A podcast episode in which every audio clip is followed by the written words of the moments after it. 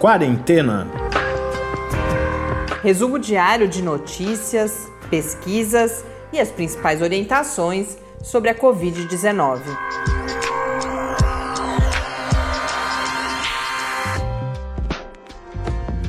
Quarentena, dia 96. Olá, começamos este 96 episódio de Quarentena, nesta sexta-feira em que o Brasil ultrapassou a marca de um milhão de casos de Covid-19. Eu sou Mariana Petson. E eu sou Tárcio Fabrício. Para ser mais precisa, o número é 1.032.913 casos de Covid-19 no Brasil, com 1.206 novas mortes nas últimas 24 horas, totalizando 48.954. Estes são dados do CONAS, o Conselho Nacional de Secretários de Saúde. Nós estamos iniciando a gravação um pouco antes das seis e meia, então ainda não temos os dados oficiais do Ministério da Saúde, mas tem sido raro haver discrepâncias e quando elas existem, depois são corrigidas. Então, o número deve ser bastante próximo a isso, se não exatamente o mesmo. No mundo, segundo a Organização Mundial da Saúde, temos 8.385.440 casos de Covid-19. Na John Hopkins, são 8.566.787. Hoje recebemos mais uma mensagem. Essa semana foi generosa conosco. Temos recebido vários e-mails de novos ouvintes, muito mensagens muito carinhosas, se não me engano, novas ouvintes, porque eu acho que todos os e-mails essa semana foram de mulheres, inclusive. E hoje quem nos escreveu foi a Gabriela Falhaber, do Rio de Janeiro, capital. Muito obrigada pela mensagem, Gabriela. Um grande abraço para você. Hoje trazemos também a resposta à dúvida que a Silvia nos trouxe ontem, mais uma ouvinte nova sobre a ivermectina. O professor Bernardino, como anunciado, fala sobre isso várias notícias sobre a situação aqui no Brasil, cenário de interiorização da Covid e dois temas que eu selecionei foram recomendações para a volta ao trabalho. E por que, que eu falo sobre isso? Hoje o Ministério da Saúde publicou no Diário Oficial da União uma série de recomendações para a retomada das atividades. É lógico que isso gerou algum ruído, mais uma vez, não é o momento. Mas aí eu aproveitei um artigo que foi publicado na New England Journal of Medicine falando de retorno às atividades, mas aí com a devida cautela e uma lista de recomendações e de reflexões muito mais elaborada do que essa relação publicada pelo Ministério da Saúde. Então, trazemos essas recomendações aqui, tanto para mostrar essa comparação, mas porque sabemos que vários estabelecimentos estão retomando as atividades, empresas vão precisar planejar como fazer isso e é uma contribuição que a gente traz aqui no Quarentena. Falamos de máscaras também, uma outra publicação sobre como as máscaras podem ser mais efetivas e ao final temos algumas dicas de live. Afinal de contas, chegamos a mais uma sexta-feira. Mas começando então pelo cenário aqui no Brasil, o que nós temos é de fato um quadro de interiorização. A Folha de São Paulo trouxe uma matéria bastante abrangente hoje, mostrando isso em várias regiões. Então, por exemplo, na região sul, que demorou para ser afetada, né, foi uma região que passou bastante tempo com baixo número de casos. Agora, especialmente nos estados do Rio Grande do Sul e do Paraná, a situação é preocupante. A ocupação de UTIs, de leitos de UTI no SUS, passou de nas últimas semanas de 40 a 45% para 85% depois, claro, da reabertura de várias atividades. Então, isso o comentário dos seja, especialistas. Na verdade, na verdade, você nem precisa falar que foi depois da reabertura, diante do que a gente está observando e de que todos esses especialistas estão alertando há, há algum tempo já. E agrava no sul, há uma preocupação muito grande, não só no sul, mas especialmente lá, por causa das baixas temperaturas, com os quadros de outras síndromes gripais severas. Então, o, tudo isso torna, porque você pode ter co-infecção, além da lotação dos hospitais por causa disso, ou junto com a lotação dos hospitais por causa disso. Então, uma situação bastante preocupante. Na região centro-oeste, além do aumento de casos no interior, um quadro dos últimos dias é uma explosão de casos na cidade satélite de Brasília, no Distrito Federal, e em Minas Gerais também. Um outro indicador é que o Belândia já tem mais casos que a capital Belo Horizonte. Aqui a gente faz uma pausa que o Tarso tem um, um quadro mais detalhado para Minas Gerais. É. A gente não, né? Eu faço uma pauta, é, pausa. Em relação à ocupação dos leitos né, de UTI em Minas, que saltou de 72% para 88% nas últimas 24 horas. Então é, é outra coisa que é um alerta do que a gente estava falando de Minas Gerais, que era um estado que todo mundo estava muito preocupado com a subnotificação lá, que era muito grande. É, a gente vem falando repetidamente de Minas Gerais uhum. aqui, então isso vai dando essa noção de continuidade e como a situação só piora, até agora nenhum sinal de melhora. E temos esse problema da interiorização e recuperando aqui a preocupação com a interiorização, além de mostrar que a pandemia continua sem controle aqui no Brasil, é que o interior geralmente tem condições, equipamentos de saúde, leitos, profissionais aquém das necessárias para atender as suas populações. Portanto, as pessoas ou não têm acesso ao serviço de saúde ou precisam ser removidas para as capitais, sobrecarregando assim o sistema de saúde também nas capitais, somando-se aos habitantes de cada uma dessas capitais. Onde há algumas exceções desse quadro de interiorização é nas regiões norte e nordeste, mas com exceções. Então, por exemplo, Pernambuco, que a gente tem falado, Embora você tenha uma melhora da situação em Recife, você tem interiorização. Em Recife, passou-se de 71% dos casos do estado estando em Recife para 34%, o que reflete não só a melhora, claro, da situação, isso é, é, é relacional, né, comparativo. Então, não só reflete a melhora da situação em Recife, mas o aumento do número de casos no interior do estado. Aqui em São Paulo já estão também entraram no limite da capacidade de UTI Campinas, Ribeirão Preto, Sorocaba e Barretos. E Campinas e Sorocaba, inclusive, no anúncio de hoje de manhã do governador João Dória sobre o tal do Plano São Paulo, aquela vermelha, laranja, amarelo, para onde vai, embora Campinas e Sorocaba estejam em regiões que permaneceram na fase laranja, que é a segunda fase de abertura, uma nota técnica do governo do estado recomenda aos prefeitos de Sorocaba e Campinas que endureçam as medidas e a fiscalização, porque são cidades que despertam preocupação. E além disso, mais duas regiões, as regiões de Registro e Marília, regrediram na abertura, passando pra de laranja para vermelho. Então, é, Ou seja, é... daqui a pouco todas vão estar na vermelha, né? Depois é, dessa... tem bastante, tem várias regiões ainda no laranja, mas lembrando que semana passada a gente teve passando de laranja para vermelho e passando de amarelo para laranja também, como era o caso da nossa região aqui, São Carlos, a região de Araraquara, mas era, é, era previsível. O problema é, reiterando, e tenho lido muito sobre isso, agora não há volta, a não ser que a gente chegue numa situação uh, tão dramática que force a adoção de lockdown, se bem que isso já deveria ter sido, já, já estivemos nesse lugar e o lockdown não foi adotado, mas se não, não adianta. Agora, essa volta para o vermelho, eu li ao longo da semana também vários relatos de medidas sendo descumpridas, prefeitos entrando na justiça. Então, é um caminho sem volta, sem dúvida nenhuma, e a gente vê isso refletido, refletido nos dados, na lotação de UTI, todo esse cenário muito triste que a gente está vivendo aqui no país.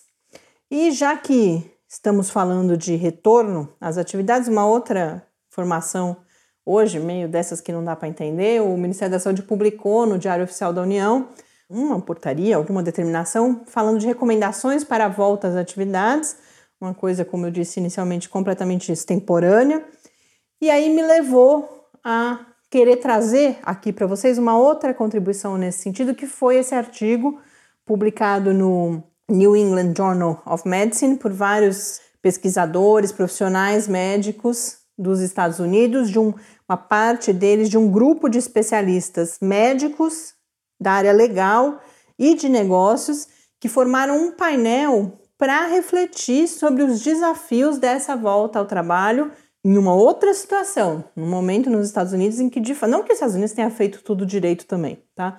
Mas é que eles já estão numa outra, em vários locais já estão numa outra fase em que é possível pensar em relaxamento das medidas e aí eles trazem uma série de preocupações que eu passo por algumas delas aqui hoje, tanto para se perceber a complexidade desse quadro, que é algo que eu venho destacando aqui, que não basta reabrir e pronto, né? A gente tem uma série de medidas que precisam ser adotadas, a gente não vê o Brasil se preparando para isso. E além disso, para servir de inspiração ou motivar quem é responsável por empresas, por exemplo, a buscar esse material tem coisas bastante ricas ali. Não só quem é responsável, mas qualquer pessoa nas empresas pode levar isso, por exemplo, para as lideranças. Acho que, que é importante também a gente fazer parte desse esforço de disseminar informação dessa natureza. Então, eles dividem as medidas em alguns grupos, e o primeiro grupo do qual eles falam é são as chamadas medidas low-tech, aquelas que não exigem muita intervenção. E quais são essas? As que a gente conhece já. Se com sintomas, permaneça em casa. A recomendação para as pessoas que se tiver qualquer tipo de mal-estar, permaneça em casa. Lavagem de mãos, uso de máscaras, e aí eles falam de máscaras com design e manufatura apropriados. Esse é tema seguinte nosso aqui, falar um pouco dos tipos de máscara. A adoção do distanciamento físico. E o que eles acrescentam que para que haja adesão e compliance, né, que, que as pessoas cumpram essas regras que é importante o monitoramento e que haja algum tipo de medida corretiva caso as pessoas não sigam. Então, quando se fala em estabelecimentos comerciais, por exemplo, que clientes que não estejam cumprindo essas recomendações, ou sejam que não estejam de máscara, por exemplo, sejam retirados do estabelecimento. A gente sabe que isso não é simples, já tivemos episódios aqui no Brasil mesmo de conflito por causa disso. acho que aqui no Brasil teve até uma morte por causa, por causa disso. Eu não né? lembro mais, eu lembro de alguma confusão, é, mas não lembro exatamente uma, uma foi o que aconteceu. No supermercado, o cara entrou em luta com segurança. Ah, é verdade, a segurança, é, é, faz um tempo isso já. Então, é, essas primeiras medidas low-tech e também me chamou bastante atenção a adoção de licenças, afastamentos remunerados, também o acréscimo àqueles trabalhadores regulares, mas também para os horistas, porque senão como é que as pessoas vão cumprir a determinação de ficar em casa se sentir mal se ela não vai estar recebendo por isso? Não há um, um, uma motivação. Então, o que eles comentam ali, que embora não seja algo, estão falando do contexto dos Estados Unidos, mas acho que é válido aqui também, que não seja algo que a lei obriga, mas que seria uma questão de postura ética da empresa perante não só o seu funcionário, mas a responsabilidade com o controle da própria transmissão da pandemia. Outras observações, que é necessário coordenar a volta, e isso é uma coisa que pouco se ouve falar aqui no Brasil, que é necessário coordenar com a volta das escolas e, por exemplo, de instituições de cuidado diário para idosos, por exemplo. Porque como que as pessoas que são os cuidadores vão voltar a trabalhar se não tiver onde deixar as crianças ou pessoas da família de mais idade que não podem permanecer sozinhas. Que é preciso pensar também nas condições de transporte e nas atividades fora do horário de trabalho, porque por mais que você esteja adotando todas as medidas de prevenção no local de trabalho, o que as pessoas tra que trabalham lá fazem no seu horário de lazer, eles mencionam cultos religiosos e outras atividades, pode levar o vírus para dentro do espaço de trabalho. E aí que tipo de medidas estão sendo, que tipos de medidas estão sendo adotados? Por exemplo, questionários diários sobre sintomas e também sobre contatos com outras pessoas e também medidas como, por exemplo, o controle de temperatura, para que decisões sejam tomadas sobre quem fica e quem não fica no espaço de trabalho. Um outro conjunto de medidas, eles chamam, então esses foram os low tech, e aí eles falam um segundo conjunto, que são os conjuntos de controles ambientais, de engenharia e administrativos. Esses, essas são medidas tomadas para você evitar a dependência de que as pessoas sigam os comportamentos recomendados. Então, o que, que é isso? É você mexer, por exemplo, no layout do escritório, colocar barreiras, como a gente viu desde o início da pandemia aqui no Brasil, em supermercados, uhum. por exemplo, né? Aquelas barreiras de acrílico que, se as pessoas não vão manter um metro de distância, um metro e meio, você põe a barreira, você pôr marcações no chão. E aí a gente começa a ir para coisas já mais custosas e que demandam, inclusive, o tempo de preparação, que é você mexer em padrões de ventilação e circulação do ar, seguir as recomendações no que diz respeito a sistemas de condicionamento, de temperatura, ar-condicionado, aquecimento. É preciso mexer na densidade de ocupação, não podem estar no local as mesmas pessoas que sempre. Isso quando você tem locais densamente fechados e com muita gente. Você talvez tenha que mexer nisso, e aí depois eles vão falar de recomendações. Aí entram os controles administrativos, que são, por exemplo, você criar turnos ou segmentar times. Ah, esse time trabalha segunda, quarta e sexta, o outro trabalha terça e quinta. Então você diminuir o número de pessoas que estão lá todas ao mesmo tempo. E um, uma última coisa pontual, que a gente até comentou ontem também, por causa da Silvia, nossa ouvinte, que é a adoção da iluminação, de colocar lâmpadas UV, que também ajudam na esterilização. Chegando a, agora nas medidas administrativas, eles falam a questão do, da segmentação, que eu já disse, mas também dos grupos de risco, e aí, e aí você vê um contexto dos Estados Unidos muito forte ali no artigo, tem vários parágrafos tratando disso, porque você tem todo o risco de discriminação. Eu estou falando do contexto dos Estados Unidos porque eles tratam ali numa perspectiva bastante legal, né, para proteger o empregador. Mas isso é um fato. Você dizer para alguém que ele não deve ir ao local de trabalho por alguma condição, como por exemplo, idade ou alguma doença, você pode incorrer em discriminação. Então, essa é uma questão bastante delicada que tem que ser pensada com muito cuidado. E por fim, falam de testagens e de, da testagem e dos apps de rastreamento de contatos, mas colocando muitas limitações, tanto na testagem quanto nos apps. A testagem, porque o PCR, por exemplo, que é o, o molecular para identificar a presença do vírus, ele só nos dá uma resposta. Eu nunca tinha parado para pensar nisso, embora seja óbvio.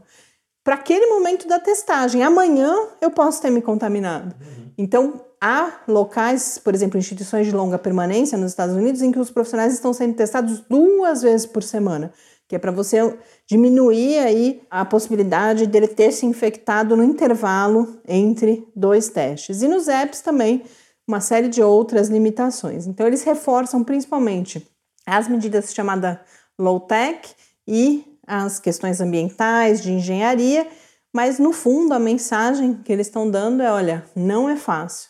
E eu pensei tudo isso também porque a, a, o primeiro ponto do, do, do tal documento do Ministério da Saúde é falando que as empresas vão ter que apresentar planos de ação. E aí, com isso, a gente vê quantas coisas precisam ser consideradas e Imagino que pequenas e médias empresas, por exemplo, terão muito mais dificuldade de adotar algumas dessas medidas do que as empresas maiores. Então, a gente compartilha esse material lá na área do Quarentena News, né, que fica no www.lab com i no final,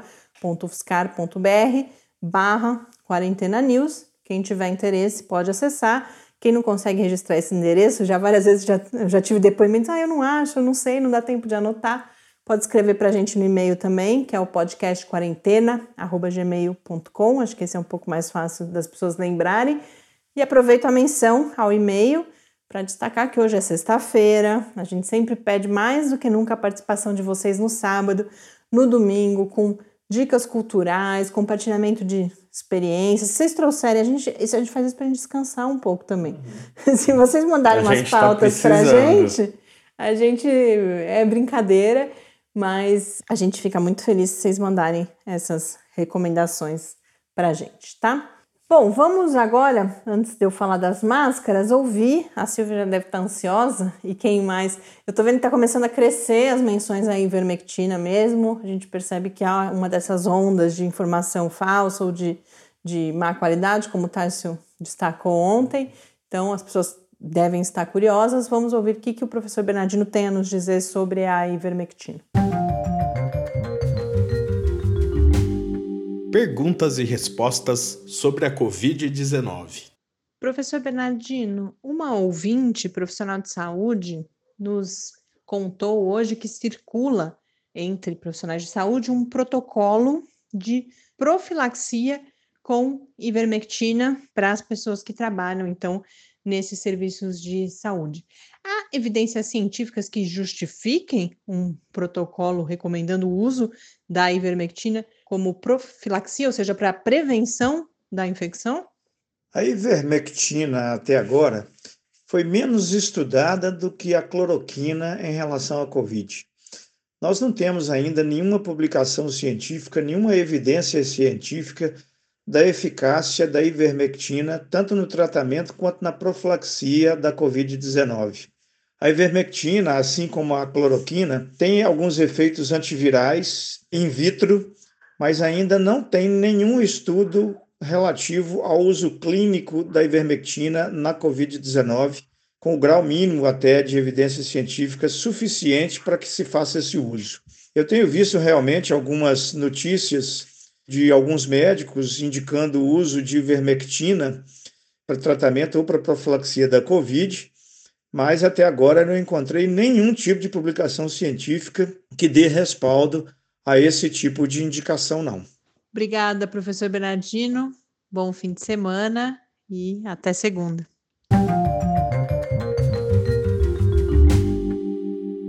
De volta aqui no Quarentena.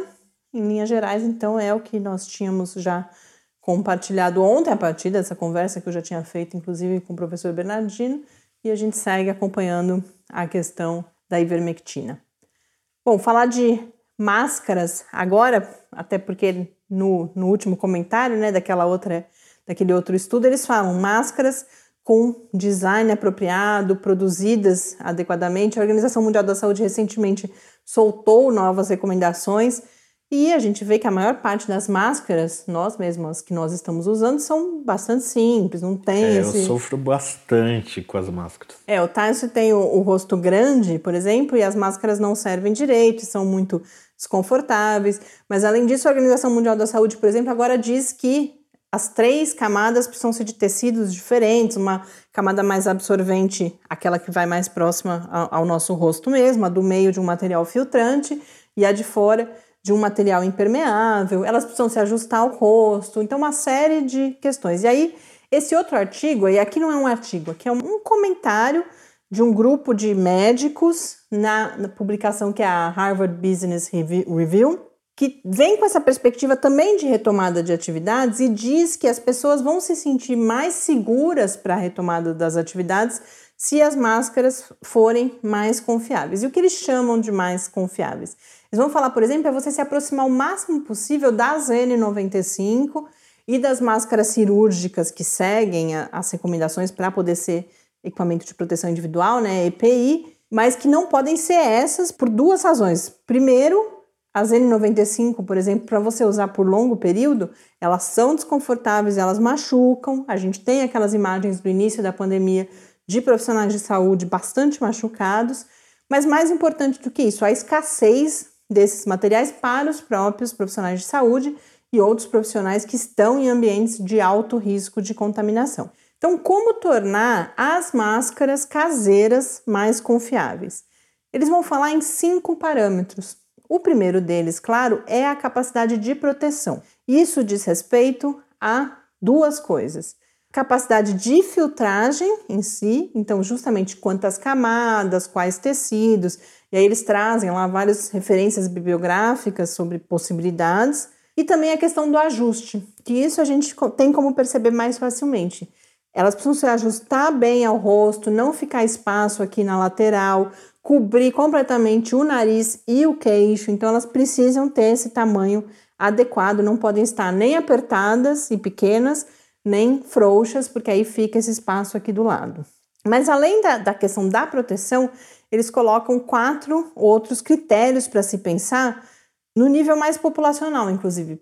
Como que nós temos máscaras de qualidade adequada, em quantidade suficiente. E aí, um desses critérios que eles colocam é a escalabilidade, você pensar em design, em materiais que a indústria rapidamente possa produzir, porque além das opções caseiras, a gente já tem, por exemplo, máscara de pano dessas descartáveis ou feitas com seguindo as recomendações para a CEPI, mas já sendo produzidas industrialmente. Uhum. É, é, preciso, ao pensar o design, pensar que isso, o design, os materiais, eles falam, por exemplo, é importante pensar em uma diversidade de materiais possíveis para que uma matéria-prima não se esgote antes de todo mundo poder ter a quantidade suficiente de máscaras. Terceiro critério, a questão do conforto, e isso acho que todo mundo que está usando máscara sabe.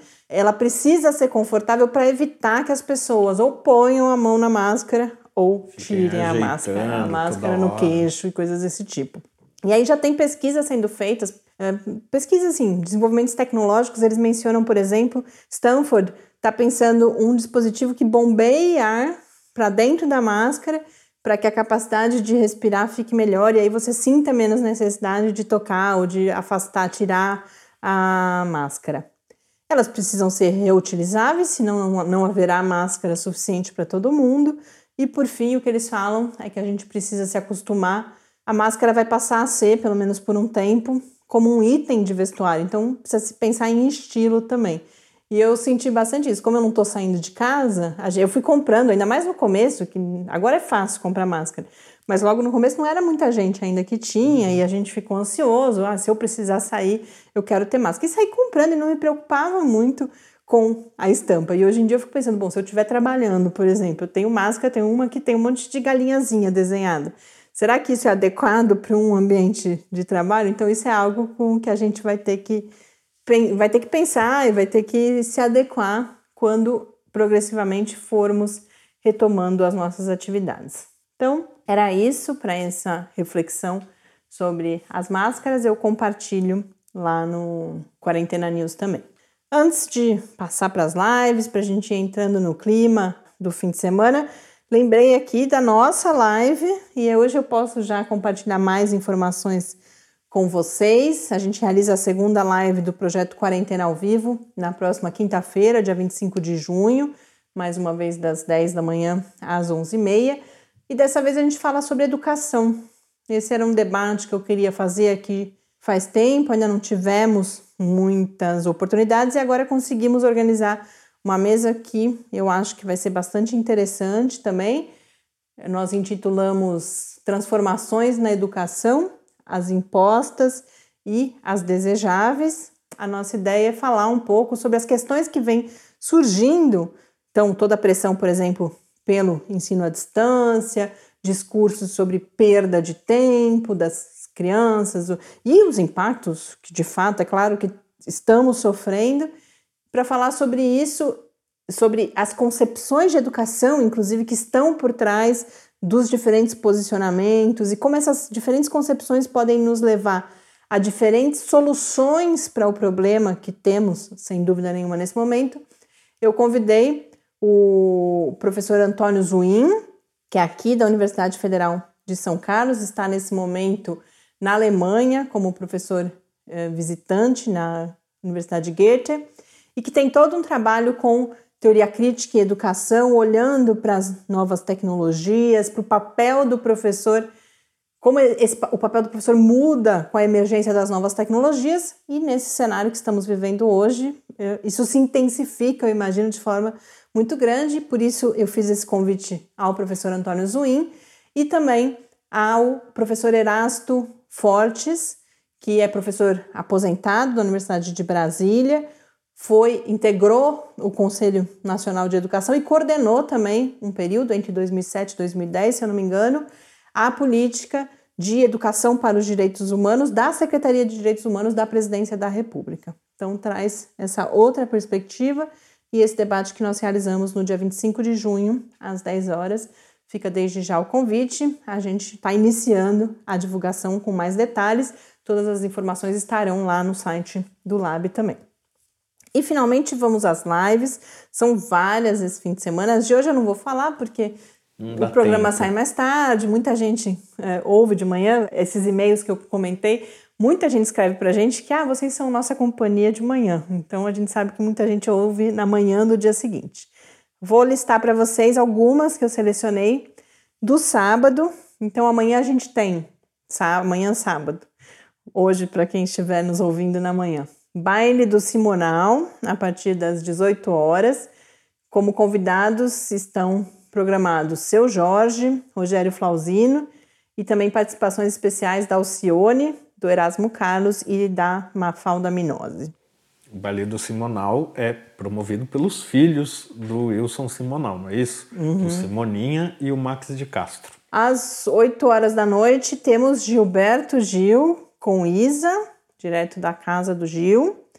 Às 10 horas tem live junina da Ivete Sangalo. As lives da Ivete Sangalo estão sendo bastante elogiadas, a gente já acompanhou uma e é, é, é divertida mesmo.